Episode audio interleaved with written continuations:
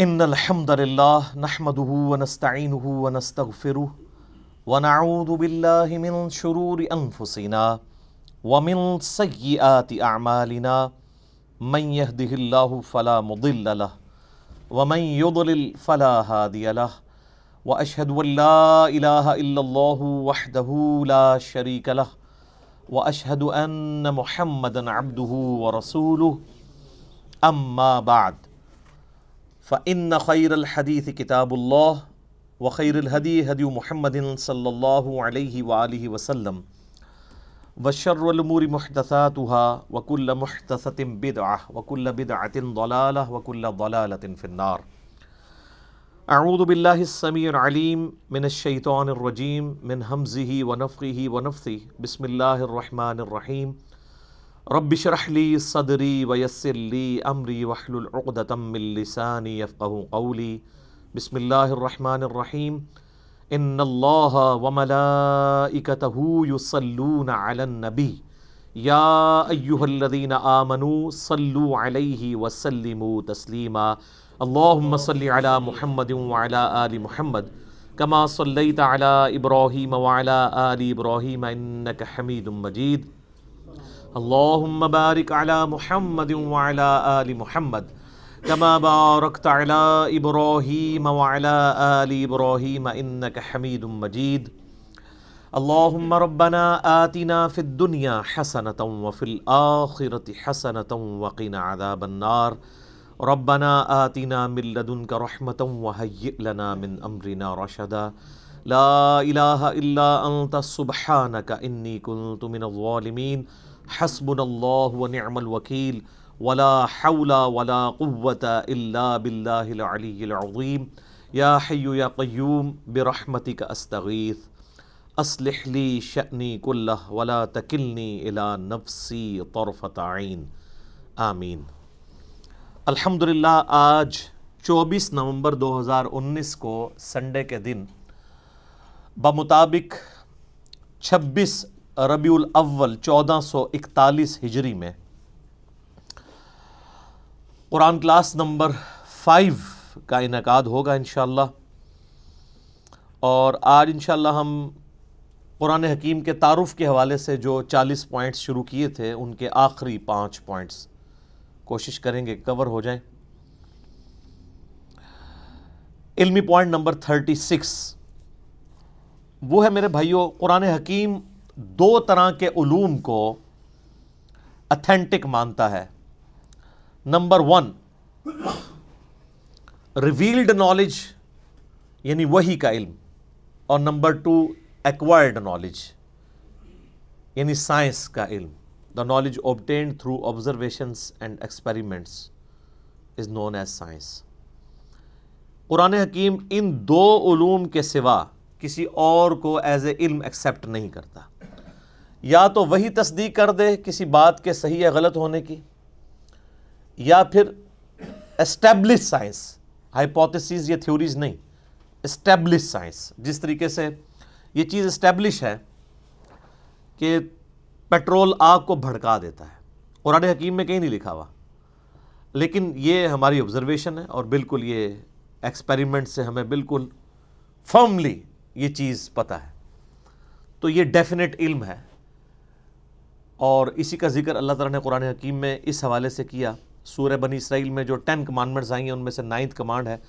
ولا تقف ما ليس لك به علم ان السمع والبصر والفؤاد كل اولئك كان عنه مسؤولا اے انسان، کسی چیز کی پیروی اس وقت تک مت کر جب تک کہ تیرے پاس اس حوالے سے کوئی ڈیفینیٹ علم نہ آ جائے۔ بے شک کان، آنکھیں اور عقل اس کے بارے میں تم سے پوچھا جائے گا۔ کہ تم نے ان تین انسٹرومنٹس کو استعمال کر کے حق بات تک پہنچنے کی کوشش کیوں نہیں کی؟ تو جو بھی علم، کان، آنکھ یا عقل سے حاصل ہوتا ہے، وہ ایکوائرڈ نالج ہے۔ اور یہ جو فزیکل فنامنا آف نیچر ہیں، یہ اتنا محکم علم ہے کہ حضرت ابراہیم علیہ السلام نے نمرود کے مقابلے پر جس دلیل سے اسے خاموش کروایا، وہ یہی دلیل تھی۔ کہ میرا رب وہ ہے جو مشرق سے سورج نکالتا ہے، اگر تو رب ہے تو مغرب سے نکال کے بتا۔ یہ ایک فزیکل فنومنا آف نیچر ایک ڈیفینیٹ قانون قدرت کو انہوں نے بنیاد بنایا تھا خدا کے ایک ہونے کی، اللہ کے ایک ہونے کی۔ تو یہ محکم علم ہے۔ ان دو علوم کے سوا کوئی بھی علم ہوگا یعنی کوئی بھی انفارمیشن ہمیں ملے گی جو ان دو علوم کے اندر فال نہیں کرتی ہوگی، وہ ایکسیپٹیبل نہیں ہوگی۔ مثلا، اگر کوئی شخص کہے کہ زلزلہ اس لیے آتا ہے کہ ایک گائے ہے، اس نے ایک سینگ کے اوپر زمین کو اٹھا رکھا ہے، جب وہ تھک جاتی ہے تو دوسرے سینگ پہ اٹھا لیتی ہے، اس کی وجہ سے زلزلہ آتا ہے۔ تو یہ اس کی تصدیق نہ قرآن کرتا ہے، نہ ایکوائرڈ نالج یعنی سائنس کا علم کرتا ہے۔ نہ ریویلڈ نالج نہ ایکوائرڈ نالج بلکہ سائنس ہمیں بتاتی ہے کہ ٹیکٹونک پلیٹس کی ڈسٹربنس کی وجہ سے ہی زلزلے آتے ہیں۔ بہرحال وہ پلیٹس ڈسٹرب کون کرتا ہے؟ تو اس پہ تو سائنس اس طرح کی تمام ایشوز پہ کہتی ہے it is physical phenomenon of nature یہ قانون قدرت ہے، ایسا ہی ہوا کرتا ہے۔ ایسا ہی کیوں ہوا کرتا ہے؟ اسی میں قیامت مزمر ہے۔ God is the only explanation of all the physical phenomena in this universe اس کائنات میں ہونے والے ہر فزیکل فینومینا کی ایکسپلینیشن خدا ہے، اللہ کی ذات ہے۔ کہ اس نے یہ محکم قوانین بنائے ہوئے ہیں اور ان قوانین کے تحت یہ چیزیں چل رہی ہیں۔ ان قوانین نے ان چیزوں کو پیدا نہیں کیا۔ سورج مشرق سے نکلتا ہے، یہ قانون ہے۔ اس قانون نے سورج کو پیدا نہیں کیا۔ ہم جتنی بھی انفارمیشن حاصل کرتے ہیں، وہ قوانین کی حاصل کرتے ہیں۔ انڈے میں سے چوزا نکلتا ہے، تو یہ ایک علم ہے۔ اس علم کی وجہ سے انڈا اور چوزا نہیں بنے ہوئے۔ جتنی بھی چیزوں کو آپ ڈیپ ڈک کریں گے تو الٹیمیٹلی آخر میں جا کے یہی کہنا پڑتا ہے it is physical phenomenon of nature یہ قانون قدرت ہے، ایسا ہی ہوا کرتا ہے۔ کیوں ہوا کرتا ہے ایسا ہی؟ اس کے پیچھے اللہ ہے۔ ان دو علوم کے سوا کوئی بھی علم ہوگا، اس کو قرآن حکیم ایکسیپٹ نہیں کرے گا۔ اسلام اسے علم کے طور پر نہیں مانتا۔ اسی طریقے سے آپ کو پتہ ہے، ہمارے تو سب کانٹیننٹ کے معاشرے میں چیز مشہور ہے کہ اگر گھر کی منڈیر پہ کوا بیٹھا ہو تو مہمان آتے ہیں۔ کسی کی جوتی پہ جوتی چڑھ دے تو کہتے ہیں اس کے لیے سفر لکھا ہوا ہے۔ اس قسم کے کتنے توہمات ہیں جو ہمارے معاشرے میں عام ہیں۔ ان چیزوں کی تصدیق نہ سائنس کرتی ہے اور نہ ہی قرآن یا سنت وہی کا علم کرتا ہے۔ اور آپ یہ دیکھ لیں کہ جو لوگ ایکوائرڈ نالج کو بھی مانے ہوئے ہیں نا، وہ بھی کافی حد تک توہمات سے بچے ہوئے ہیں۔ اگر آپ کسی گورے سے کہیں نا کہ کالی بلی راستہ کاٹ دے تو اس کا مطلب ہے تمہارے لیے نوست ہے۔ سر، آپ ٹنڈولکر کے آگے سو کالی بلیاں پھیر دیں، پھر بھی آپ کو سینچری مار کے جائے گا۔ یہ ساری نوستیں آپ کے اوپر پڑتی ہیں۔ اپنی باقی کمزوریوں کو ان چیزوں کے ساتھ جوڑنا۔ یا اللہ کی طرف سے ملنے والی کسی کامیابی کو کسی اور چیز کے ساتھ جوڑ دینا۔ یہ تو ہم پرستی ہے۔ اللہ کے ساتھ چیزوں کو جوڑنا چاہیے۔ محنت آپ ضرور کریں گے، لیکن الٹیمیٹلی اللہ کے اوپر بات کو چھوڑنا ہے کہ فیصلہ تو اس نے کرنا ہے۔ کئی بار سارے حالات اور واقعات آپ کی فیور میں ہوتے ہیں، لیکن اللہ کا ڈسیزن ہی ہوتا ہے کہ ایسا نہیں ہونا چاہیے۔ جو سید علی کا کال ہے کہ میں نے اپنے ارادوں کے ٹوٹنے سے اپنے رب کو پہچانا ہے، کہ ہر چیز فیوریبل ہے، لیکن پھر بھی رزلٹ اپوزٹ نکلا ہے۔ خدا کی مرضی کچھ اور۔ تو توہمات کو ہٹا کر ڈیفینیٹ علم کے اوپر قرآن نے جو ہے وہ اسلام کی تعلیمات کی بنیاد رکھی ہے۔ اور یہ جو سائنس کا علم ہے، یہ اتنا محکم علم ہے، اس کے بارے میں اللہ تعالیٰ نے قرآن حکیم میں ایک ہزار سے زیادہ آیات ہیں جو سائنٹیفک فنومنا یا فزیکل فنومنا آف نیچر کے ساتھ ڈیل کرتی ہیں۔ اور اس کا کلائمیکس وہ آیت ہے سورہ حامی مسجدہ کے بالکل اینڈ میں۔ سنوریم آیاتنا فی الآفاق وفی انفسہم حتی یتبین لہم انہ الحق۔ ان قریب ہم انہیں زمین و آسمان میں اور ان کی اپنی جانوں میں ایسی نشانیاں دکھائیں گے کہ یہ پکار اٹھیں گے، یہ بات مان لیں گے کہ یہ قرآن حق ہے، یہ کلام حق ہے۔ آج جس طریقے سے اللہ تعالیٰ نے سائنس کے ذریعے انسانیت کو کائنات کے چھپے ہوئے راز آشکار کیے ہیں۔ پہلے لوگوں کو تو ان چیزوں کا آئیڈیا نہیں تھا۔ یعنی اگر نبی الاسلام کے مبارک زمانے میں صحابہ کرام کو یہ بتایا گیا کہ تمہارا ایک ایک عمل نوٹ کیا جا رہا ہے، آج تو آپ کو پتہ ہے کہ ٹیرا بائٹس کے اندر یو ایس بیز آ چکی ہوئی ہیں۔ ابھی تو یعنی اس کے اوپر بھی تحقیق ہو رہی ہے کہ انسان کا تھوک جو ہے نا، اگر اس کو بھی سٹوریج کے طور پہ یوز کیا جائے، تو انسانی ہسٹری کا بہت بڑا ڈیٹا جو ہے وہ تھوک کے اندر سٹور کیا جا سکتا ہے۔ چپس کی فارم میں، یو ایس بیس کی فارم میں، ہارڈ ڈسک کی فارمز میں تو آپ کے سامنے چیزیں آ چکی ہیں۔ کتنے بڑے لیول کا نالج جو ہے وہ ایک چھوٹی سی یو ایس بی کے اندر آ جاتا ہے۔ اب تو بلکہ ہر موبائل کے اندر میموری کارڈ ڈلے ہوئے ہیں۔ یہ ہم نے فزیکلی چیزیں آبزرو کر لی ہیں، کائنات کے چھپے ہوئے رازوں کو حاصل کر لیا ہے۔ اس کی وجہ سے کئی چیزیں جو ایمان بالغیب سے تعلق رکھتی تھی، وہ ایمان بشہادہ ہو چکی ہیں۔ ہمارے سامنے ہو چکی ہیں کہ ہاں یار، اگر یہ ہو رہا ہے تو وہ کیوں نہیں ہو سکتا؟ سی سی ٹی وی کیمرہ جو ہے ایک ایک دو دو مہینے، تین تین مہینے کی ریکارڈنگ کرتے ہیں۔ ایک ایک چیز کی ریکارڈنگ کرتے ہیں۔ دنیا کا مہنگے سے مہنگا کتا بھی وہ سیکیورٹی نہیں پرووائڈ کر سکتا جو سی سی ٹی وی کیمرہ آپ کو کرتا ہے۔ کیونکہ اس کو نہ نیند آنی ہے، نہ اسے اونگ آنی ہے، نہ اسے بھوک لگنی ہے، نہ ایسے کو گولی مار کے ختم کر سکتا ہے۔ وہ تو ایسے خفیہ جگہ پہ لگے ہوتے ہیں۔ اور ہر چیز آپ ریمائنڈ کر کے ایک ایک چیز دیکھ سکتے ہیں۔ پکڑی جاتی ہیں چیزیں۔ تو یہ سب کچھ اللہ تعالیٰ نے انسان کو کان، آنکھیں اور عقل کے ذریعے فزیکل فنومن آف نیچر کو آبزرو کر کے یہ ساری چیزیں ترقی کروائی ہیں۔ تو اسی کانٹیکسٹ میں یہ بات بھی یاد رکھیے گا کہ قرآن حکیم کے جو پرانے تراجم ہیں، ان میں جہاں جہاں ہمارے بزرگوں سے سائنس کی، علم کی کمی کی وجہ سے غلطیاں ہو گئی ہیں، وہ غلطیاں آپ قرآن کے کھاتے میں نہیں ڈالیں گے۔ قرآن کے صرف ٹیکسٹ کی گارنٹی ہے کہ یہ محفوظ ہے۔ اگر قرآن کا ترجمہ کسی نے ایسا کیا جو اس وقت کے لمیٹڈ سائنس کے نالج کے تحت اتنا ہی کسی کو علم تھا، تو وہ اب قرآن کے کھاتے میں نہیں ڈالا جا سکتا۔ اس وقت لوگوں نے کتنی کتنی باتیں کر دی۔ مثلا یہ قرآن حکیم میں جو سورہ لکمان میں آیا، پانچ علوم کا ذکر آیا۔ تو اس میں ایک اس چیز کا علم ہی تھا کہ کوئی جان نہیں جانتی کہ ماں کے پیٹ میں کیا ہے۔ سورہ لکمان میں بھی اور صورتوں میں بھی اس کا ذکر آیا۔ تو ترجمہ کرنے والوں نے اس کا ترجمہ کر دیا کہ لڑکا ہے یا لڑکی، خود سے بیچ میں ڈال دیا، جو آج ہمارے لیے مصیبت بنی ہوئی ہے۔ کیونکہ اب الٹرا ساؤنڈ کے ذریعے کافی زیادہ آپ کو یعنی معلومات حاصل ہو جاتی ہیں۔ ہمارے تو ابھی اس طریقے سے یہاں پہ اتنا ایڈوانس الٹرا ساؤنڈ نہیں ہے، باہر کے ملکوں میں تو کلرڈ ہے اور ایک ایک چیز وہ بتا دیتے ہیں۔ وہ ترجمہ کرنے والوں کی غلطی تھی۔ قرآن حکیم میں سیکس کے پوائنٹ آف ویو سے نہیں لکھا ہوا کہ کوئی نہیں بتا سکتا کہ لڑکا ہے لڑکی، بلکہ قرآن میں یہ ہے کہ کوئی نہیں جانتا کہ ماں کے پیٹ میں کیا ہے۔ اب اس کا تعلق کس چیز کے ساتھ ہے؟ قرآن حکیم میں اللہ تعالیٰ نے سورہ تغابن میں فرمایا الدی خالہ کا کم فمن کم کافر ومن کم مؤمن وہی اللہ ہے جو تمہاری تخلیق کرتا ہے۔ کوئی تم میں سے کافر ہو جاتا ہے، کوئی مومن ہو جاتا ہے۔ یعنی جب اللہ پیدا کرتا ہے اس وقت تو سب کو ایک جیسا ہی پیدا کرتا ہے۔ پھر بعد میں حالات و واقعات کے بعد انسان اپنی صلاحیتوں کو یوز کر کے یا تو بات ماننے والا بن جاتا ہے یا انکار کرنے والا۔ تو مجھے بتائیں، دنیا کا کوئی الٹرا ساؤنڈ یہ بتا سکتا ہے کہ یہ جو بچہ پیدا ہوگا، یہ بعد میں کافر ہوگا یا مومن؟ نہیں بتا سکتا۔ تو قرآن کے کہنے کا مقصد یہ تھا۔ اسی طریقے سے وہ، یہ تو ایک رخ تھا۔ دوسرا رخ وہ سورہ لکمان میں جو بارش کے حوالے سے آیا۔ اور وہ بھی لوگوں نے اب غلط سمجھ لیا۔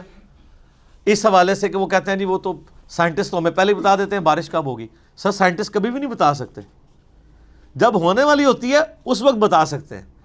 آج کوئی سائنٹسٹ یہ بتا سکتا ہے کہ آج ہے چوبیس نومبر دو ہزار انیس۔ تو چوبیس نومبر دو ہزار بیس کو بارش ہوگی یا نہیں؟ کیوں جی؟ کوئی نہیں بتا سکتا۔ البتہ یہ ضرور ہے کہ اگر ہواؤں کا سلسلہ، بارش کا سلسلہ شمال سے چل پڑا ہے اور وہ تین یا چار دن کے بعد ہمارے ملک میں داخل ہونا ہے، جیسا کہ مونسون کا موسم آتا ہے، تو اس میں تو کوئی پریڈکٹ کر سکتا ہے کہ ہاں جی اس رفتار سے ہوائیں چل رہی ہیں الٹیمیٹلی پہنچ جائیں گی۔ تو اس میں تو کوئی علم غیب والی بات ہی نہیں، یہ تو فزیکل نالج ہے۔ جو فزیکل نالج ہے، وہ علم الغیب نہیں ہے۔ علم غیب کی ڈیفینیشن ہے جو نالج فزیکل نہ ہو۔ مثلا فرشتے۔ آپ ڈیٹیکٹ نہیں کر سکتے الٹرا ساؤنڈ کے ذریعے، کسی چیز کے ذریعے بھی۔ البتہ، پانی زمین میں کس گہرائی کے اندر ہے؟ اس کو آپ سائنٹیفکلی جج کر سکتے ہیں۔ اور وہ فزیکل نالج ہوتا ہے۔ کیوں؟ جو آپ انسٹرومنٹ زمین میں گڑا کھود کے داخل کرتے ہیں، اس سے ویوز نکلتی ہیں، وہ ریماؤنڈ ہو کے واپس آتی ہیں۔ اس سے آپ کو پتہ چلتا ہے کہ اتنی دور فاصلے کے اوپر پانی موجود ہے۔ تو یہ فزیکل نالج ہے نا۔ ہاں اگر کوئی شخص کھڑا کھڑا کسی جگہ یوں ہاتھ رکھے، یا ہاتھ رکھے بغیر کہہ دے کہ جی یہاں پہ پانی اتنی گہرائی میں تو یہ علم الغیب سے تعلق رکھے گا۔ تو یہ ایسا تو کوئی بھی نہیں کرتا۔ ویسے تو آپ میدانی علاقوں میں کہیں بھی انگلی رکھ کے کہہ دیں کہ جناب بیس فٹ پہ پانی ہے تو واٹر ٹیبل بیس فٹ پہ ہے نا۔ اسلام آباد یا کوئٹہ میں کوئی بیس فٹ کے اوپر پانی نکال کے بتائے تو پھر مانیں گے اس کے پاس کوئی کشف یا کوئی علم الغیب والا معاملہ ہے۔ جہاں پہ پانی جو ہے وہ اس کا واٹر ٹیبل نیچے ہی جاتا جا رہا ہے۔ تو یہ سارے فزیکل نالج ہے فزیکل نالج جو ہے نا وہ علم الغیب نہیں ہوتا کیونکہ وہ انسٹرومنٹس کے ذریعے حاصل ہوتا ہے۔ اور انسٹرومنٹ بھی فزیکل فنامنا آف نیچر کے اوپر کام کرتی ہیں۔ وہ صلاحیتیں بڑی ہوتی ہیں۔ بلکہ کئی جانوروں میں ایسی صلاحیتیں ہیں جو انسانوں میں موجود نہیں ہیں۔ ہے وہ فزیکل ہے۔ ہاتھی چالیس کلو میٹر دور تک کمیونیکیشن کرتا ہے پاؤں مار کے زمین پہ۔ جو ویوز پروڈیوس کرتا ہے۔ چالیس کلو میٹر دور اس کے، اس جھنڈ سے الگ ہونے والے ہاتھی موجود ہونا تو ویوز کے ذریعے جان لیتے ہیں۔ یہ اکاب دو تین میل اوپر سے اپنے شکار کو لوکیٹ کر لیتا ہے۔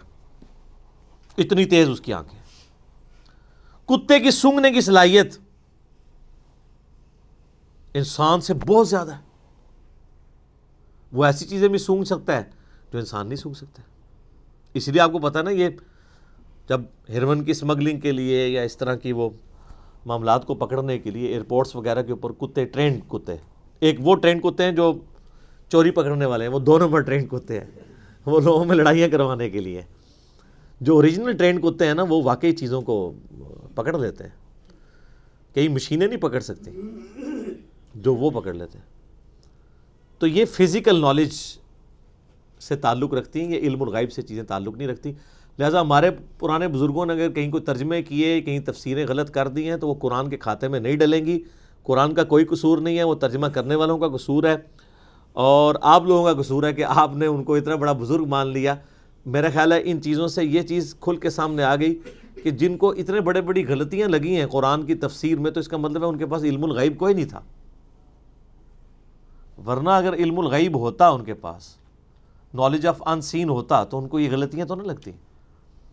آپ پرانے بزرگوں کے بارے میں سنتے ہیں جی وہ جناب جب مسلح اٹھاتے تھے تو ساتوں زمینیں نیچے دیکھ لیتے تھے، نگاہ اٹھاتے تھے، اوپر تک چلے جاتے تھے۔ لیکن تیل پھر بھی سر ایڈون نہیں دریافت کیا سر۔ کسی بزرگ سے تیل دریافت نہیں ہوا۔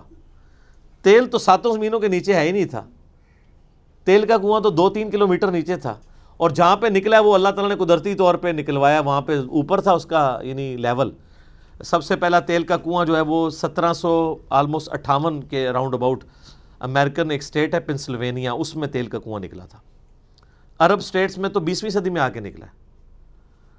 تو اور سب کانٹیننٹ جو سارے بزرگوں کا گڑھ تھا، کسی رحمت اللہ علیہ نے کوئی ایک کے تیل کا کنواں بھی دریافت کیا یہاں پہ؟ کہ ان کے نام کی تختی لگی ہوتی۔ تو یہ کہاں زمین سے نیچے دیکھتے تھے؟ کچھ بھی نہیں دیکھ سکتا ایسے کوئی۔ تو یہ جدید سائنس نے ان کے یہ سارے کے سارے دعوے بھی جھوٹے ثابت کر دیے تو قرآن پاک کا وہ ترجمہ اور تفسیر جو پرانے بزرگوں نے کیا، وہ قرآن کے کھاتے میں نہیں ڈلے گا۔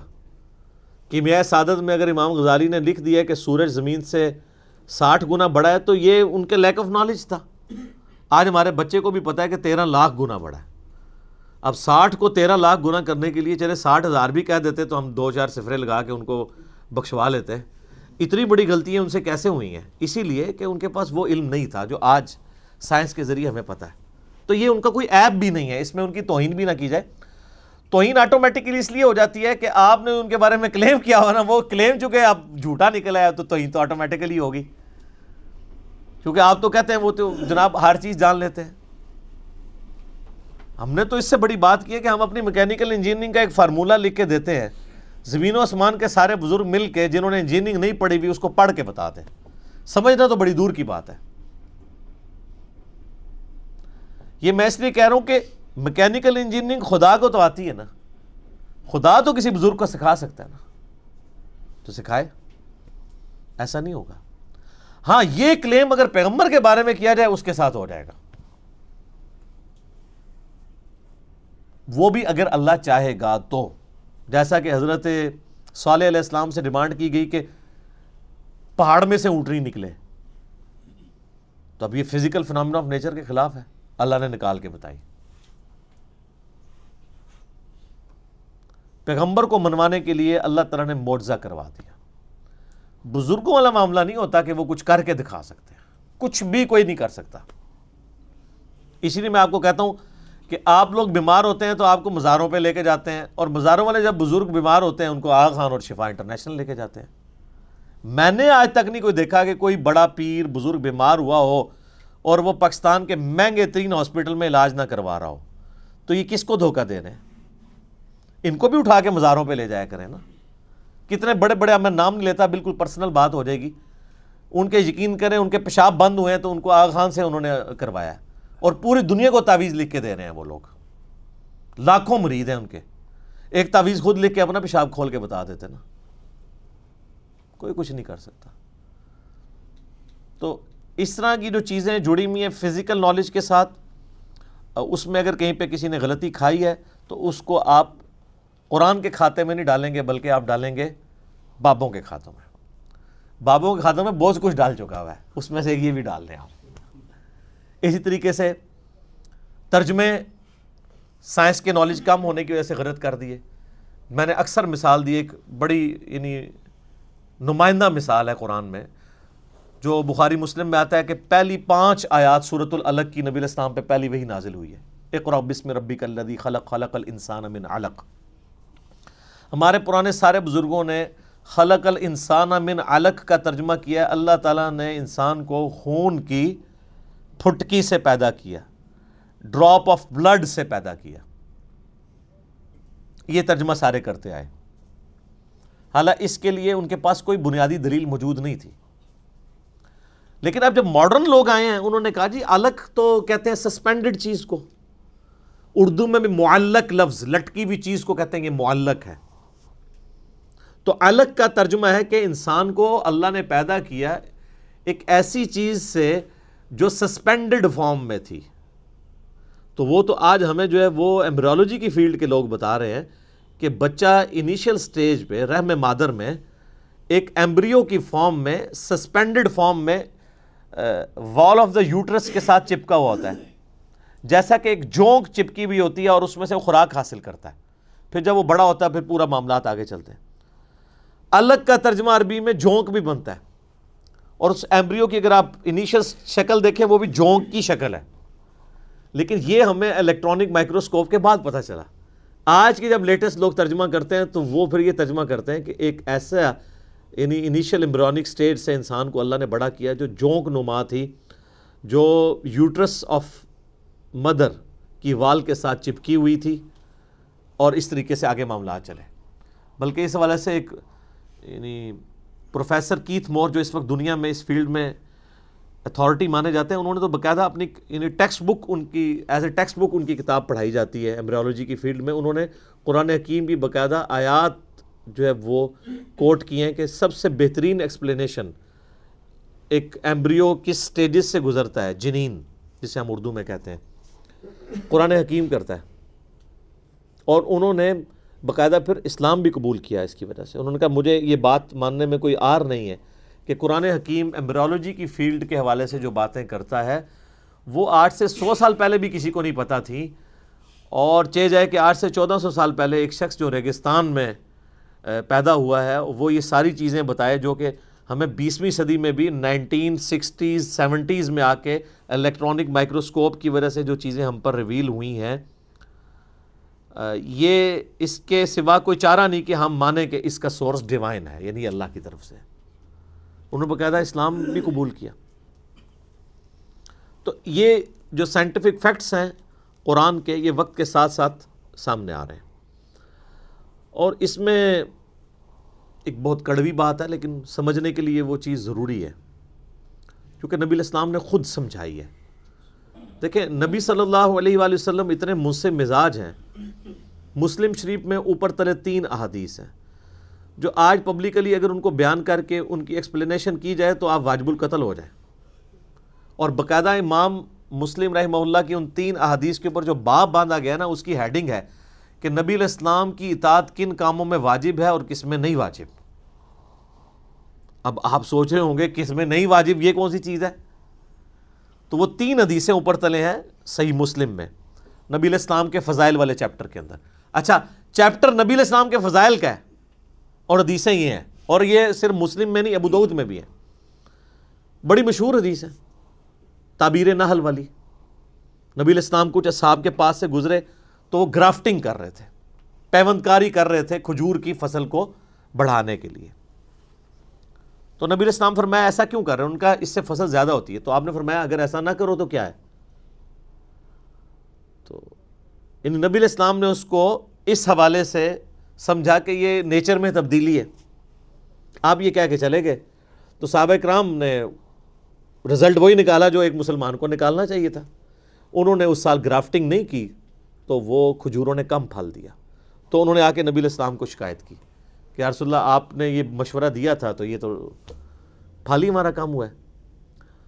تو آپ الاسلام نے فرمایا کہ دیکھو، جو چیز میں تمہیں اللہ کے ریفرنس سے بیان کروں نا، قرآن یا سنت کی فارم میں، اس پہ تو تم ضرور عمل کیا کرو۔ اور جو چیز میں اپنے تجربے سے تمہیں بیان کروں، اور وہ تمہارے دنیاوی کسی معاملے سے تعلق رکھتی ہو، تو ان تم عالم بھی امری دنیا کو تم اپنے دنیا کے کام کو مجھ سے بہتر سمجھتے ہو۔ اندازہ کریں آپ، آج کے زمانے میں آپ یہ بات کر سکتے ہیں؟ کسی کے سامنے وہ گستاخ رسول کا فتویٰ لگا دے گا۔ اور نبی الاسلام خود اپنے بارے میں کہہ رہے ہیں کہ دیکھو، دنیاوی معاملات کو تم بہتر سمجھتے ہو۔ ظاہر نبی الاسلام کا تو ایکسپیرینس نہیں تھا شجرکاری کے حوالے سے۔ آپ کا تو سارا ایکسپیرینس جو ہے وہ بھیڑ بکریاں پالنے کے اعتبار سے تھا۔ اور آپ الاسلام کا بھی انصاف دیکھیں، آپ نے یہ نہیں کہا کہ اب میں نے جو فرما دیا تو بس وہ فرما ہی دیا ہے۔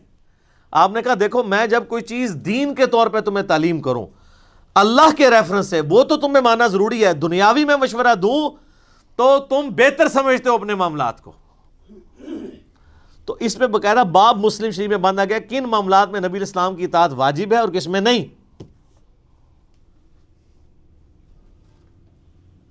یار یہ محمد رسول اللہ کا ہی حوصلہ ہے. صلی اللہ علیہ وآلہ وسلم. جو اس لیول پہ اتر کے بات کر رہے ہیں. یا تو یعنی ان پڑھ جاہل لوگ جن کو نماز بھی نہیں آتی ہے، دین کے حوالے سے ان کے مشورے لوگ ماننے کے لیے تیار ہو جاتے ہیں اور دنیا کے حوالے سے۔ کتنے پیر ہیں ان کے کہنے کے اوپر، لوگوں نے بچے اپنے ذبح کر دیے۔ یہ لوگوں کا علمی لیول ہے۔ تو نبی صلی اللہ علیہ وآلہ وسلم نے انصاف کیا اور فرمایا کہ دنیاوی معاملات کو تم بہتر سمجھتے آج اگر کوئی ہمیں آگے کہتا ہے نا جی نبی الاسلام نے آپ کو ایٹم بم کا طریقہ کیوں نہیں بتایا؟ بھائی، اس لیے نہیں بتایا کہ اللہ نے ان کو نہیں بتایا۔ اچھا تو وہ پیغمبر کس طرح ہوئے؟ پیغمبر اس طرح ہوئے کہ وہ ہمارے ہدایت کے امام ہیں۔ وہ ہمارے سائنس کے ٹیچر نہیں ہیں۔ نہ ان کی یہ فیلڈ تھی۔ اگر اللہ تعالیٰ نے آج کے دور میں کوئی پیغمبر مبوس کرنا ہوتا، تو اس کو وہ سائنٹیفک نالج ہوتا جو آج کسی سائنٹسٹ کو نہ ہوتا۔ اس زمانے میں جتنا نالج ریکوائرڈ تھا، جو ضرورت کے تحت تھا، اللہ تعالیٰ نے دے دیا۔ اب علم غیب شاہتے رکھو نا اپنے کول۔ اگر علم غیب کے ساتھ ان چیزوں کو جوڑا جائے، تو نبی الاسلام خود سے اگر غیب کا علم جان لے ہوتے ہوتے، تو آپ کسی کی فصل تباہ ہونے کا مشورہ اس کو دے رہے ہوتے۔ یا فصل کم ہونے کا مشورہ دے رہے ہوتے۔ نہیں۔ اچھا اس زمانے میں علم غیب ہوتا ہی نہیں تھا۔ کسی صحابی نے نہیں کہا، یار سر آپ کو تو علم غیب ہے۔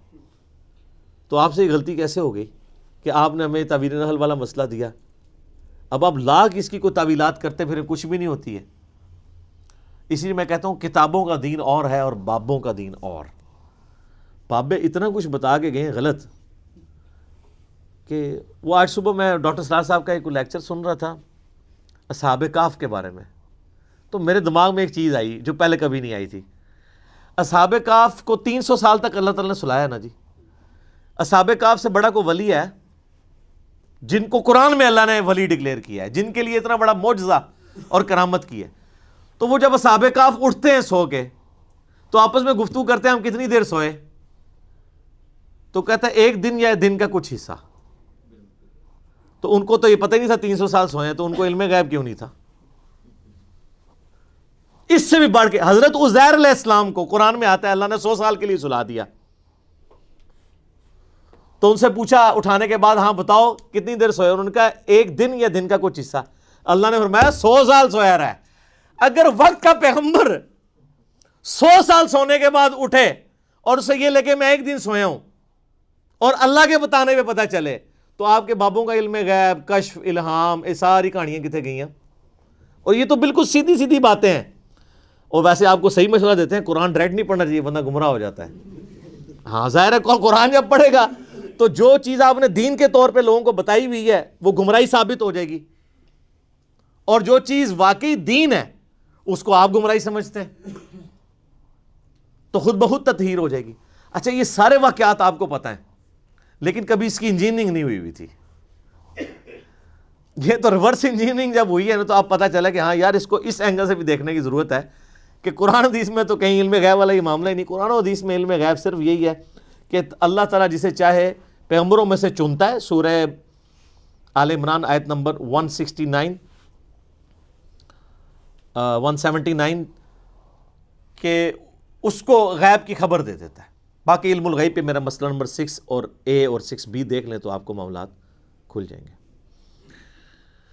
علمی پوائنٹ نمبر تھرٹی سیون وہ ہے میرے بھائیو چونکہ قرآن حکیم عربی زبان میں نازل ہوا ہے لہٰذا عربی زبان سے جب اسے ٹرانسلیٹ کیا جائے گا نا کسی اور زبان کے اندر، تو الفاظ کے چناؤ میں فرق آئے گا۔ یہ آپ نے ذہن میں رکھنا ہے۔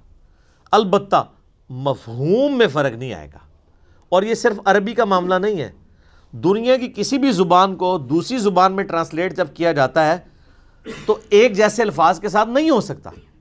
مثلا اگر میرے سامنے دس انگلش کے پروفیسر بیٹھے ہوں جنہوں نے ایم فل کیا ہوا ہو۔ اور وہ اردو سپیکنگ ہو بائی برتھ، کاپٹک ہوں یعنی وہ بائی برتھ اردو لینگویج جاننے والے ہوں، ان کی مادری زبان ہو اور دس کے دس لوگوں کو میں انگلش کا ایک مضمون دوں اور میں کہوں کہ اسے اردو میں ٹرانسلیٹ کرو۔ تو کیا دس کے دس لوگ من ون ایک ایک لفظ سیم ترجمہ کریں گے نہیں الفاظ کے چناؤ میں فرق آئے گا۔ چونکہ انگلش ٹرانسلیٹ ہو رہی ہے اردو۔ ایون انگلش کو انگلش میں بھی ٹرانسلیٹ کریں تو الفاظ کے چناؤ میں فرق پڑ جائے گا۔ کیونکہ ایک لفظ کے ایکویلنٹ کئی الفاظ ہوتے ہیں۔ وہ اپنی انٹینسٹی کے پوائنٹ آف ویو سے یوز ہوتے ہیں۔ کوئی شخص اس لفظ کی انٹینسٹی کو کچھ اور سمجھ کے اس کے لیے کوئی اور ترجمہ کر دے گا۔ ترجمے میں الفاظ کے چناؤ میں فرق ضرور آئے گا، لیکن مفہوم میں کبھی فرق نہیں آئے گا۔ یہ میں بات اس لیے کر رہا ہوں کہ مولویوں نے سب سے بڑا دھوکہ یہ دیا ہے، وہ جی ترجمے لوگوں نے چینج کر دیے جی کدا ترجمہ پڑھیے جی؟ وہ سر جس کا مرضی پڑھیں، کوئی فرق نہیں پڑتا۔ بلکہ سب سے بہتر ہے، گوگل حافظہ اللہ کا پڑھیں۔ ہاں۔ آپ دنیا کی کوئی لینگویج ڈالیں اس میں۔ ایک کمانڈ کے اوپر ود ان ون سیکنڈ دوسری طرف انگلش میں اس کا ترجمہ آ جاتا ہے۔ چاہے وہ آپ عربی کی کوئی حدیث ڈال دیں۔ آن لائن فری ہے، کوئی پیسے نہیں۔ آپ گوگل میں جا کے لکھیں، گوگل ٹرانسلیٹر کھولیں، تو دو ڈبے بنے ہوئے آ جائیں گے۔ لیفٹ ڈبے میں آپ کوئی دنیا کی زبان، جناب جتنی زبانیں، کسی بزرگ کو بھی اتنی زبانیں نہیں آتی ہیں۔ دنیا کی تین ہزار سے زیادہ زبانیں ہیں۔ کسی زبان کو آپ ڈالیں، دوسری طرف انگلش میں ترجمہ ہو کے آ جائے گا۔ اور وہ ترجمہ کرنے کے لیے گوگل یہ بھی نہیں دیکھے گا میں نے بریلوی والا ترجمہ دکھانا ہے، دیوبندیوں والا ہے حدیث والا ہے، شیعہ والا۔ اس نے وہی ترجمہ دکھانا ہے جو اس کا بنتا ہے۔ تو پکڑا جائے گا۔ تو یہ دھوکہ انہوں نے دیا ہوا ہے۔ اور اس کی وجہ سے پھر وہ قرآن سے وہ ایسا روند مارتے ہیں کہ لوگ قرآن پڑھنا چھوڑ دیں۔ وہ کہتے ہیں، نہیں جی لو اس نے ترجمہ وہ کر دیا، یہ کر دیا۔ اور زیادہ تر یہ ہنگامہ کھڑا کیا ہے بریلوی مکبہ فکر اور شیعہ مکبہ فکر کے لوگوں نے۔ پھر ٹوٹ کے بنائے ہوئے ہیں۔ جی وہ دیکھیں جی بسم اللہ کا ترجمہ کیا ہے جی؟ اچھا اب امام بریلوی صاحب نے بسم اللہ کا ترجمہ کیا ہوا ہے اللہ کے نام سے شروع۔ اب اشری تھانوی صاحب نے ترجمہ کیا ہوا ہے، شروع کرتا ہوں اللہ کے نام سے۔ وہ کہتے ہیں ترجمہ غلط ہے۔ کیونکہ اشری تھانوی صاحب شروع سے شروع کر رہے ہیں اور اعلی حضرت نے اللہ سے شروع کیا ہے۔ حالانکہ آپ کا ہنسنا ہی بتا رہا ہے کہ اینڈ رزلٹ تو ایک ہے۔ شروع کرتا ہوں اللہ کے نام سے یا اللہ کے نام سے شروع۔ شیطان کے نام سے تو کسی نے نہیں شروع کیا۔ مفہوم دونوں باتوں کا سیم ہے کہ نہیں؟ وہ کہتے ہیں، نہیں جی بہتر ترجمہ یہ ہے۔ تو میں کہتا ہوں پھر اگر یہ بہتر ترجمہ یہ ہے آپ اردو لنگوسٹک میں تو کہہ سکتے ہیں، لیکن عربی کے پوائنٹ آف ویو سے بسم اللہ کا ترجمہ جو آپ نے کیا ہوا نا، اس کے لیے بسم اللہ بھی آپ کو چینج کرنی پڑے گی۔ وہ بسم اللہ بنے گی، اللہ الدی بھی اسم ہی ابدہ اللہ ہے وہ جس کے نام سے میں شروع کرتا ہوں۔ اگر بسم اللہ میں سے آپ نے اللہ کو پہلے نکال کے نکالا تو اللہ بھی ایسی بسم اللہ بنا سکتا تھا، کوئی مشکل تو کوئی نہیں تھا۔ اگر بسم اللہ میں اللہ کو پہلے نمبر پہ لانا ہوتا تو پھر بسم اللہ یوں ہونی چاہیے تھی، اللہ الذی، اللہ ہے وہ ہستی بھی اسم ہی کہ جس کے نام کے ساتھ اب میں ابتدا کرتا ہوں۔ تو اب آپ اللہ کے ساتھ جھگڑا کریں کہ یار یہ بسم اللہ ٹھیک ہو جائے کسی طریقے سے، اللہ سے سفارش کرتے ہیں۔ کتنی نان سینس بات ہے۔ اور ان باتوں کے اوپر الجھ رہے ہیں۔ نہیں، ترجمہ غلط ہو گیا، ترجمہ غلط ہو گیا۔ تو ترجمہ کبھی بھی اگر ترجمہ ٹھیک کی بات کرتے ہیں، بریلویوں کے آپ اپنے ترجمے اٹھائیں نا، وہ آپس میں ایک جیسے نہیں ہے یعنی اعلیٰ حضرت کا ترجمہ ہے، پیر کرم شاہ صاحب کا ترجمہ ہے، ڈاکٹر تعلق قادری صاحب کا ترجمہ ہے۔ اس کے علاوہ غلام سو سعیدی صاحب کا ترجمہ ہے، یہ تو سارے بریلوی سرٹیفائڈ آش کے رسول ہیں نا۔ ان کے ترجمے ذرا رکھیں، کیا ہنڈریڈ پرسینٹ سیم ہے؟ نہیں۔ مفہوم سیم ہوگا۔ اور مفہوم کو اگر آپ سیم دیکھیں گے تو دیوبند، اہل حدیث اور شیعہ کے ترجمے بھی ایک جیسے ہی ہوں گے۔ مفہوم ایک ہوگا۔ ڈنڈی جب بھی ماری جاتی ہے وہ تفسیر میں اگر کوئی ترجمے میں کہیں مارتا بھی ہے، وہ پکڑا جاتا ہے۔ اس میں میں نے ڈیٹیل لیکچر مسئلہ نمبر 170 ریکارڈ کروا دیا 170 نمبر۔ اس میں میں نے بتایا کہ جس جس نے ڈنڈیاں ماری ہیں، وہ کہاں کہاں پہ پکڑا گیا۔ اچھا۔ لیکن دوسری طرف ان کے تراجم کا یہ حال ہے کہ ان کے اپنے بزرگوں نے بھی ترجمے غلط کیے ہوئے ہیں۔ اگر ہم اسے ٹیکنیکلی اگر ہم اس کا انالیسس کریں۔ مثلا فبی ائی ربی کو مات اس کا ترجمہ سارے بزرگوں نے کیا ہوا ہے اور تم اپنے رب کی کون کون سی نعمت کو جھٹلاؤ گے؟ اے جنو انس کے گروہ۔ حالانکہ دوزخ کی آیات کے بعد بھی آیت ریپیٹ ہوتی ہے سورہ الرحمن میں۔ دوزخ کا ذکر آتا ہے، قیامت کا ذکر آتا ہے، جو اللہ کے غضب کی نمائندہ مثالیں ہیں۔ اس کے بعد یہ تو نہیں ہونا چاہیے تھا کہ تم اپنے رب کی کون کون سی نعمتوں کو جھٹلاتے ہو۔ یہ ترجمہ غلط کیا انہوں نے۔ آلہ کا مطلب نعمت نہیں ہوتا، قدرت کی نشانی ہوتا ہے۔ وہ نعمت بھی ہو سکتی ہے اور زحمت بھی ہو سکتی ہے۔ جنت بھی اللہ کی قدرت کی نشانی ہے اور جہنم بھی اللہ کی قدرت کی نشانی ہے۔ التذکیر بھی اللہ۔ اللہ کی بڑی بڑی نشانیوں کے ساتھ نصیحت کرنا۔ مولانا مدودی رحمہ اللہ نے جتنی دفعہ یہ اکتیس دفعہ تھرٹی ون ٹائمز یہ آیت ریپیٹ ہوتی ہے سورہ الرحمن میں۔ جتنی دفعہ یہ آیت آئی ہے نا، انہوں نے کانٹیکس کے اعتبار سے اس کا ترجمہ کیا ہے۔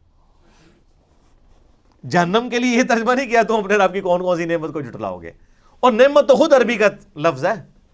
ثم لتسألن يومئذ عن النعیم اس دن تم اپنے رب کی، تم سے پرسش ہوگی ہر نعمت کے بارے میں۔ آلہ کا مطلب نعمت نہیں ہے۔ ہر قدرت کی بڑی نشانی آلہ اللہ ہے۔ چاہے وہ جنت ہو، چاہے جہنم ہو، چاہے سورج ہو، چاند ہو، زمین ہو، ستارے ہوں، فرشتے ہوں، جنات ہوں، انسان ہوں۔ یہ سب اللہ کی قدرت کی نشانی ہے۔ تو مولانا مودودی رحمہ اللہ نے پھر کانٹیکس کے اعتبار سے ہر دفعہ ڈفرنٹ ترجمہ کیا۔ تو پھر پڑھا لکھا بندہ تو پھر پڑھا لکھا ہی ہوتا ہے نا سر۔ لیکن اس کے بعد ڈگری نہیں ہوتی۔ ڈگری ہوتی تو پھر غلط ترجمہ کر دیتا۔ ٹھیک ہے۔ ویسے ڈگری بھی انہوں نے بعد میں لے لی تھی، ایم شگل میلے میں۔ ان کی ڈگریوں کی باقاعدہ سکینڈ کاپیاں موجود ہیں نیٹ کے اوپر۔ مولانا مدودی تو پھر آپ کو پتا آئنسٹائن تھے نا۔ جب مولویوں نے شگل میلہ لگایا نا، یہ ڈگری ڈگری ڈگری، انہوں نے کیا من دسو تو درس نظامی دے کورس دے پیپر کیڑے نے۔ انہوں نے کہا جی آخری دسو، آخری سال دے۔ چھ مہینے کی تیاری کے بعد مدودی صاحب نے پیپر دے کے ان کے منہ پہ ڈگری لا کے ماری۔ ڈگریوں کے جس کے اوپر پی ایچ ڈی ہوتی ہوں تو وہ ڈگری ہیں جس کو ڈاکٹر اقبال اٹھارہ سال کی عمر مودودی صاحب کی اور ڈاکٹر اقبال کہہ رہے ہیں کہ یہ بندہ مسلمانوں کا تھنک ٹینک ہے مستقبل کا۔ الجہاد فی الاسلام ان کی کتاب جب پڑھی، ڈاکٹر اقبال نے ان کو یہاں بلایا تھا۔ آپ کو پتا ہے نا، پاکستان میں یہ جو منصورہ میں جماعت اسلامی کا مرکز ہے، یہ ڈاکٹر اقبال نے لے کے دیا ہوا ہے ان کو۔ جن کو ہم حکیم الامت اور کتنے بڑے بڑے القابات دیتے ہیں، شاعر مشرق تو ان کو بھی پتا تھا کہ جینیس بندہ تو جینیس ہوتا ہے۔ اس کو ان چیزوں کی ضرورت نہیں ہوتی ہے۔ مجھے وہ غامدی صاحب کی بات یاد آ گئی۔ ان سے کسی نے پوچھا نا جی آپ کے پاس ڈگری ہیں۔ ڈگری نہیں ہے۔ تو انہوں نے کہا، ہم تو بزرگوں سے پڑھتے رہے۔ ان کا کسی بزرگ نے آپ کو ڈگری نہیں دی، انہوں نے کہا، بزرگ ڈگریاں نہیں دیتے، بزرگ پڑھانے کے بعد دعائیں دیتے ہیں۔ تو دعائیں لی ہوئی ہیں بزرگوں کی۔ یعنی یہ ڈگریوں والی دھونس اور اس طریقے سے یہ معاملات یہ خود ان سے بھی مس ہینڈل ہوئے ہوتے ہیں۔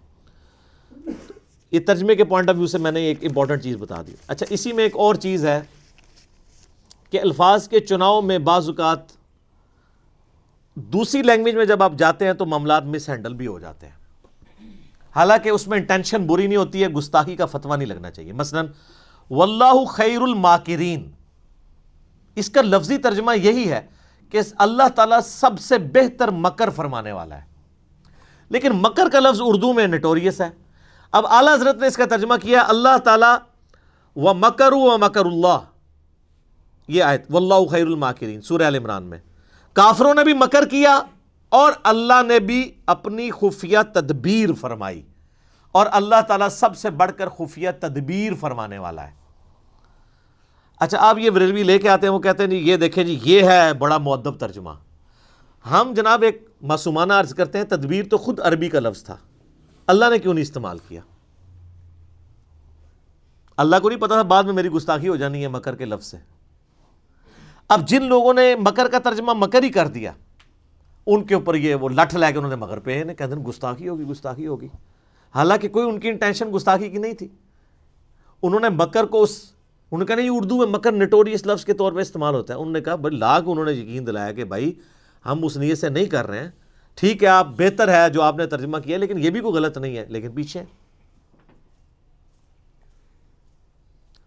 اب جب میں نے اعلیٰ حضرت کا سورہ عال عمران سے نکالا ہے کہ صحابہ کرام کے جب وہ غزب عہد اور بدر کے کانٹیکسٹ میں تھوڑا سا وہ ڈگمگائے، تو وہاں پہ اعلیٰ حضرت نے ترجمہ کیا ہے تم نے نامردی دکھائی۔ باقیوں نے ترجمہ کیا ہے، تم نے کمزوری دکھائی۔ یہ جو میرا وہ پرائم منسٹر کے دفاع پہ گستاخ صحابہ کا فتویٰ، لاکھوں لوگوں نے میرا وہ کلپ دیکھا ہے۔ اس میں ایچ ڈی کیمرے میں نے دکھایا نہ مردی کا لفظ استعمال کیا ہے اعلیٰ حضرت نے صحابہ کرام کے لیے۔ تو آپ دیں سرٹیفکیٹ آج کے رسول ہونے کا۔ تو مجھے کہیں کئی بریلی علماء نے بھی فون کیا کہتے سانو بھی نہیں سی پتا۔ میں کہا، اڑاؤ نا مدان کہو نا کہ اعلیٰ حضرت صاحبہ نہ مرد کہہ کے گئے نے۔ نہ مرد کا کیا مطلب ہے؟ تو وہ طویل کریں گے، نہیں نہیں، وہ اصل میں شستہ اردو میں کمزوری دکھانے کو نامردی کہتے ہیں۔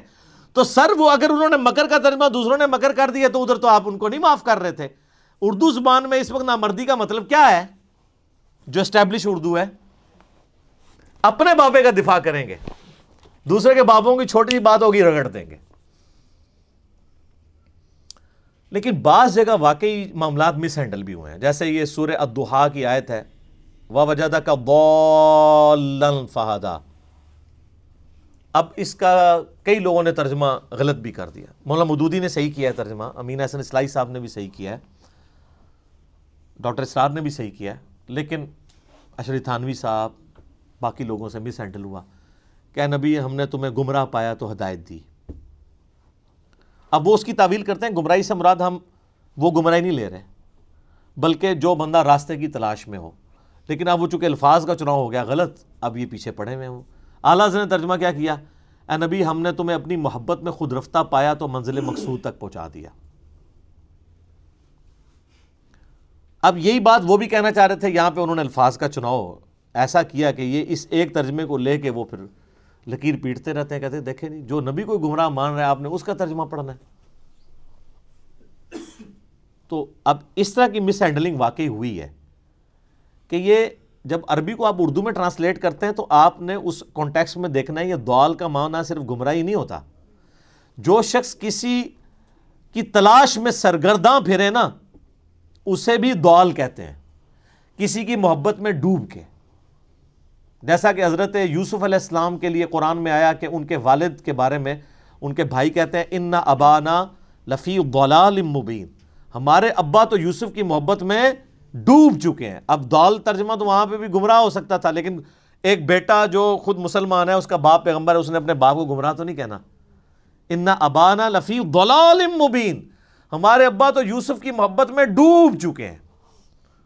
اب یہاں پہ لفظ وہی دعال ہے، غیر المغضوب علیہم الضالین۔ وہاں پہ گمراہی ترجمہ ہے، لیکن یہاں محبت۔ اسی طریقے نبی الاسلام کے لیے جب آئے گا نا وجدہ کا فہدا اے نبی، ہم نے آپ کو خود رفتہ پایا اپنی محبت میں۔ آپ کو ہدایت کی منزل مقصود تک پہنچا دیا کیونکہ ڈیٹم لیول کی ہدایت تو تھی۔ سورہ یونس میں آیت نمبر 15 اور 16 میں آتا ہے کہ نبی علیہ السلام کی اعلان نبوت سے پہلے کی زندگی کو بھی اللہ تعالیٰ نے نبوت کی دلیل کے طور پہ پیش کیا ہے۔ بنیادی تو عید تو آپ کو ہمیشہ سے تھی۔ نبی تو پیدائشی پیغمبر ہوتا ہے۔ ہاں مبوس بعد میں ہوتا ہے۔ پھر قرآن میں وہ جو آیا، ما ضل صاحبکم وما غوا۔ تمہارے نبی نہ کبھی بہ کے ہیں، نہ کبھی بہرا چلے ہیں۔ تو وہاں تو خود اللہ تعالیٰ ہمارے نبی کبھی بھی بہ کے نہیں ہے تو وجدہ کا بولن فہدا کا ترجمہ وہی بنتا تھا جو اعلیٰ حضرت نے کیا ہے۔ یا مولانا مدودی نے کیا ہے، یا ڈاکٹر اسرار صاحب نے کیا ہے۔ تو اس طرح کے مس ہینڈلنگ کی وجہ سے پھر الٹیمیٹلی نقصان ہوا۔ لیکن اب کئی چیزیں ایسی ہیں جس میں مصیبت کھڑی ہوگی۔ مثلا، لا اقسم بحاظ البلد۔ اس کا ترجمہ سب نے کیا ہے۔ اے نبی، میں تیرے شہر مکہ کی قسم کھاتا ہوں۔ اللہ تعالیٰ نے مکہ کی قسم یاد فرمائی ہے۔ اور یہ بھی بالمفہوم ترجمہ ہے۔ جو اس کا بال لفظ ترجمہ ہے، وہ ڈفرینٹ بنتا ہے۔ وہ یہ بنتا ہے، میں تیرے شہر مکہ کی قسم نہیں کھاتا ہوں۔ لیکن وہ عربی کا سٹائل ہے، چونکہ یہ ایک لٹریچر کی بک ہے۔ اور دعوت کے لیے اتری ہے، تو وہ جو اس طرح کا لا جو سٹارٹ میں آتا ہے نا، لا اقسم لا اقسم بھی یوم القیامہ، وہ جو پہلا لا ہوتا ہے نا، وہ ان کے عقائد کی نفی کے لیے ہوتا ہے۔ لا! نہیں! غلط کہتے ہو تم۔ اقسم بھی یوم القیامہ۔ میں قسم کھاتا ہوں قیامت کے دن کی۔ تو وہ لا جو ہے، وہ ان کے فرسودہ نظریات کے ساتھ جڑا ہوا ہوتا ہے۔ لیکن یہ عربی میں تو ہے، اردو میں آپ اس طرح کریں گے تو اردو میں ایسا نہیں اسٹائل ہوتا بولنے کا۔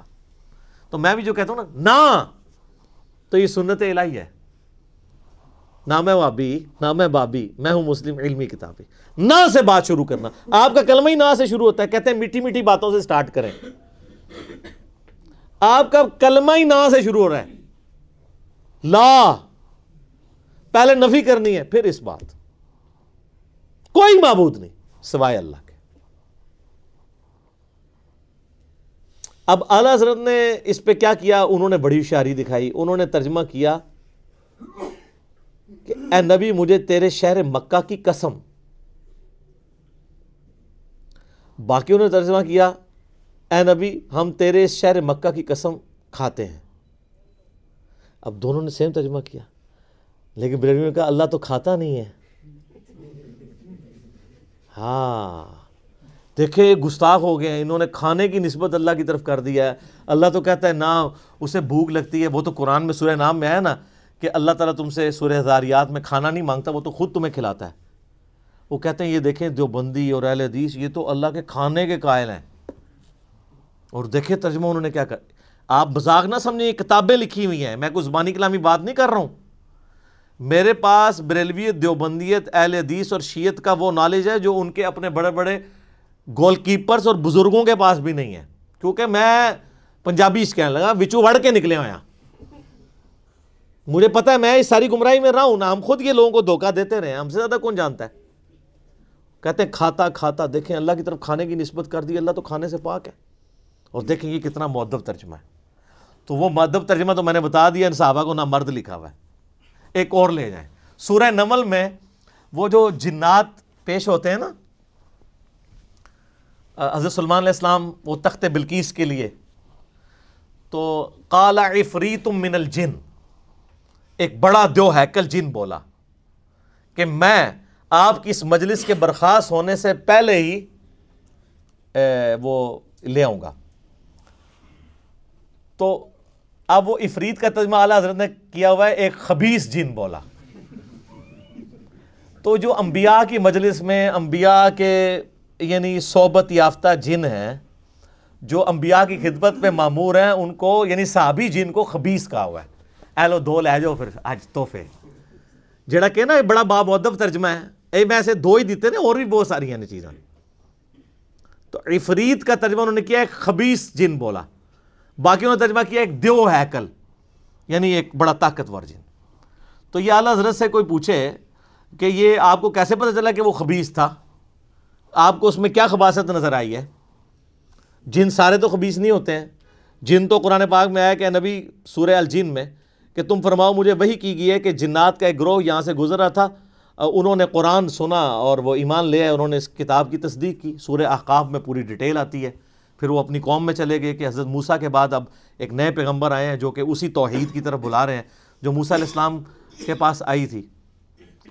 ایک ہی مجلس میں قرآن سنا، ایمان لائے اور دائی بھی بن گئے۔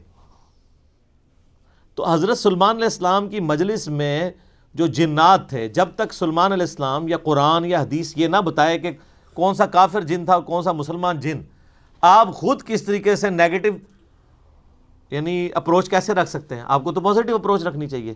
اور پھر وہ اپنی خدمات پیغمبر کے وقت کے پیغمبر کے لیے پیش کر رہے ہیں اور آپ اسے کہہ رہے ہیں خبیص جن ٹھیک ہے تو اس لیے میں کہتا ہوں کہ پہلے لوگوں کو گستاخی کے سرٹیفکیٹ یہ دیا کرتے تھے، اب ان کے بزرگوں کے لیے بھی محبت اور عشق کا سرٹیفکیٹ جو ہے نا، وہ اس پلیٹ فارم سے جاری ہوگا تو ہم مانیں گے۔ یا پھر آپ باقیوں کو بھی چھوڑیں، جن کے اوپر آپ نے فتوے لگائے ہیں۔ کسی نے بری انٹینشن سے ترجمے نہیں کیے ہوئے۔ اچھا وہ ایک اور قرآن پاک میں جگہ جگہ آتا ہے، سورہ بکرا میں بھی، کہ یہ اللہ سے مذاق کرتے ہیں۔ اللہ بھی ان کے ساتھ مذاق کرے گا۔ وہ کہتے ہیں، دیکھو جی ان کا خدا تو مذاق کرتا ہے، یہ مذاق تو بری چیز ہے، اللہ کی طرف منسوخ اچھا اعلیٰ حضرت نے کیا ترجمہ کیا؟ انہوں نے کہا کہ یہ اللہ، یہ یعنی ایمان والوں سے مذاق کرتے ہیں، اللہ تعالیٰ بھی ان سے استحضا فرماتا ہے۔ اور انہوں نے عربی نو عربی جی لکھتا ہے استحضا تاکہ مصیبت ہی نہ کھڑی ہوئے۔ اچھا اسی طریقے سے قرآن پاک میں آتا ہے نا کہ اللہ تعالیٰ ان کو گمراہ کر دے گا، ان کی بدعمالیوں کے سبب۔ تو اس طرح کے جو الفاظ اس حوالے سے آتے ہیں، تو اس میں اعلیٰ ترجمہ کرتے ہیں، اللہ تعالیٰ انہیں غافل کر کے مارے گا۔ وہ کہتے ہیں، آپ کسی بھی غلط چیز کی نسبت اللہ تعالیٰ کی طرف نہیں کریں گے۔ یار، جب اللہ تعالیٰ نے خود الفاظ کا چناؤ قرآن میں ایسا کیا ہوا ہے، اور پھر اس سے بڑھ کر یہ کہ انہوں نے پھر ترجموں میں اس لیول تک دو نمبری کی کہ باقیوں کے اوپر گستاخی کے فتوے لگا دیے۔ وما محمد اللہ رسول قد خلط من قبل رسول محمد تو نہیں، مگر ایک رسول ہی، ان سے پہلے بھی کئی رسول گزرے۔ افا اماتا اگر یہ مر جائیں او قوتیلا یا قتل ہو جائیں، تو کیا تم دین سے الٹے قدم پھر جاؤ گے؟ اب اعلیٰ حضرت نے کیا ترجمہ کیا؟ محمد تو نہیں، مگر ایک رسول ہی۔ اگر یہ انتقال فرما جائیں یا وصال فرما جائیں یا شہید کر دیے جائیں، تو تم دین سے الٹے قدم پھر جاؤ گے۔ وہ ترجمہ ہی چینج کر دیا۔ ماتا کا ترجمہ تھا، مر جائیں۔ وہ میں ڈاکٹر تعلق قادری صاحب کی ویڈیو دیکھ رہا ہوں کہتا نبی کو مرنے والا کہنے والا تم مر جاؤ۔ تو یہ کس کو کہہ رہے ہیں؟ اللہ کو۔ سورہ زمر کی آیت ہے ان کا میتن و ان میتون۔ اے نبی، تم نے بھی مرنا ہے اور تمہارے مخالفین کو بھی مرنا ہے۔ اب ان سے پوچھ کے قرآن نازل ہوتا تو ہوتا ہے کہ اے نبی، تمہارے مخالفین کو بھی مرنا ہے اور آپ کو بھی وصال شریف فرمانا ہے۔ وصال عربی کا لفظ ہے، یاد رکھیے گا۔ اللہ نے یہ لفظ نہیں استعمال کیا۔ وفاد بھی عربی کا لفظ ہے اور میت بھی عربی کا لفظ ہے۔ اب اللہ نے الفاظ کہ افا ماتا او قوتیلا یہ نازل کرواتے قرآن تو کہتے کہ اے اے، آپ جو ہے نا اس کی جگہ ماتا کی جگہ وفات بھی لفظ خیر گستاخی سمجھتے ہیں۔ وصال استعمال کریں اور کوتیلا کی جگہ استعمال کریں شہید۔ پھر ہماری تسلی ہوگی۔ معدب ترجمہ ہو جائے گا۔ اور اسی طریقے سے وہ جو سورہ فتح کی شروع کی آیات ہیں، اس پہ تو میرا کلپ لاکھوں لوگوں نے دیکھا ہے۔ انا فتح نہ لکا فتح مبینہ وہ ترجمہ ہی الٹ کر دیا ہے۔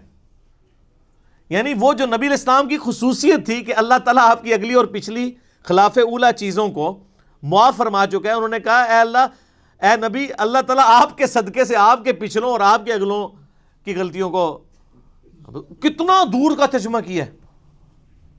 حالانکہ بخاری، مسلم اٹھائیں، صحابہ کرام تو اس آیت کو کوٹ کر کے اما عائشہ اور باقی لوگ کہا کرتے تھے، یا رسول اللہ، آپ تو بڑے خوش نصیب ہیں کہ آپ کی اگلی پچھلی خطائیں اللہ نے معاف فرما دی ہیں۔ گناہ نہیں، خطا، لغزش ہے۔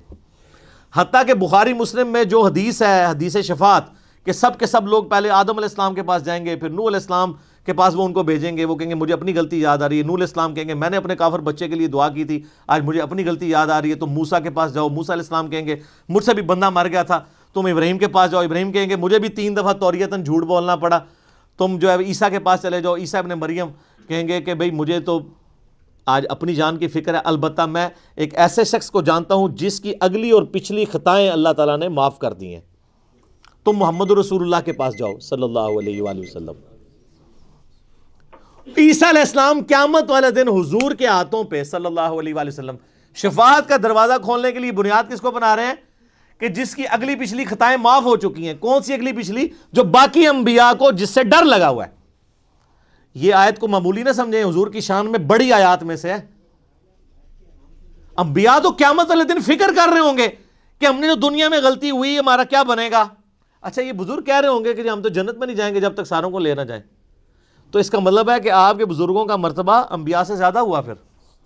ظاہر ہے انبیاء تو کہہ رہے ہیں نفسی نفسی۔ اور عبد القادر جلانی کہہ رہے ہیں مریدی مریدی۔ کہانی، سب کہانی۔ کوئی کھنگن بھی نہیں دے گا اتنے پائی۔ سب کچھ جھوٹ ہے۔ لیکن مرنے کے بعد جب آنکھ کھولے گی تو پھر دیر ہو چکی ہوگی۔ دیکھ لیں جی آج صرف دو پوائنٹ ہی کور ہوئے ہیں۔ چھتیس اور سینتیس۔ اگلا لیکچر بھی انٹروڈکشن میں جائے گا۔ لیکن اس کے بغیر حق نہیں ادا ہوتا۔ ٹھیک ہو گیا۔ اللہ تعالیٰ سے دعا ہے، جو حق بات میں نے کہی، اللہ تعالیٰ ہمارے دلوں میں راسک فرمائے۔ اگر جذبات میں میرے منہ سے کوئی غلط بات نکل گئی، اللہ تعالیٰ ہمارے دلوں سے معاف کر دے۔ اللہم صلی علی محمد وعلی آل محمد، کما صلیت علی ابراہیم وعلی آل ابراہیم انک حمید مجید۔ اللہم بارک علی محمد وعلی آل محمد۔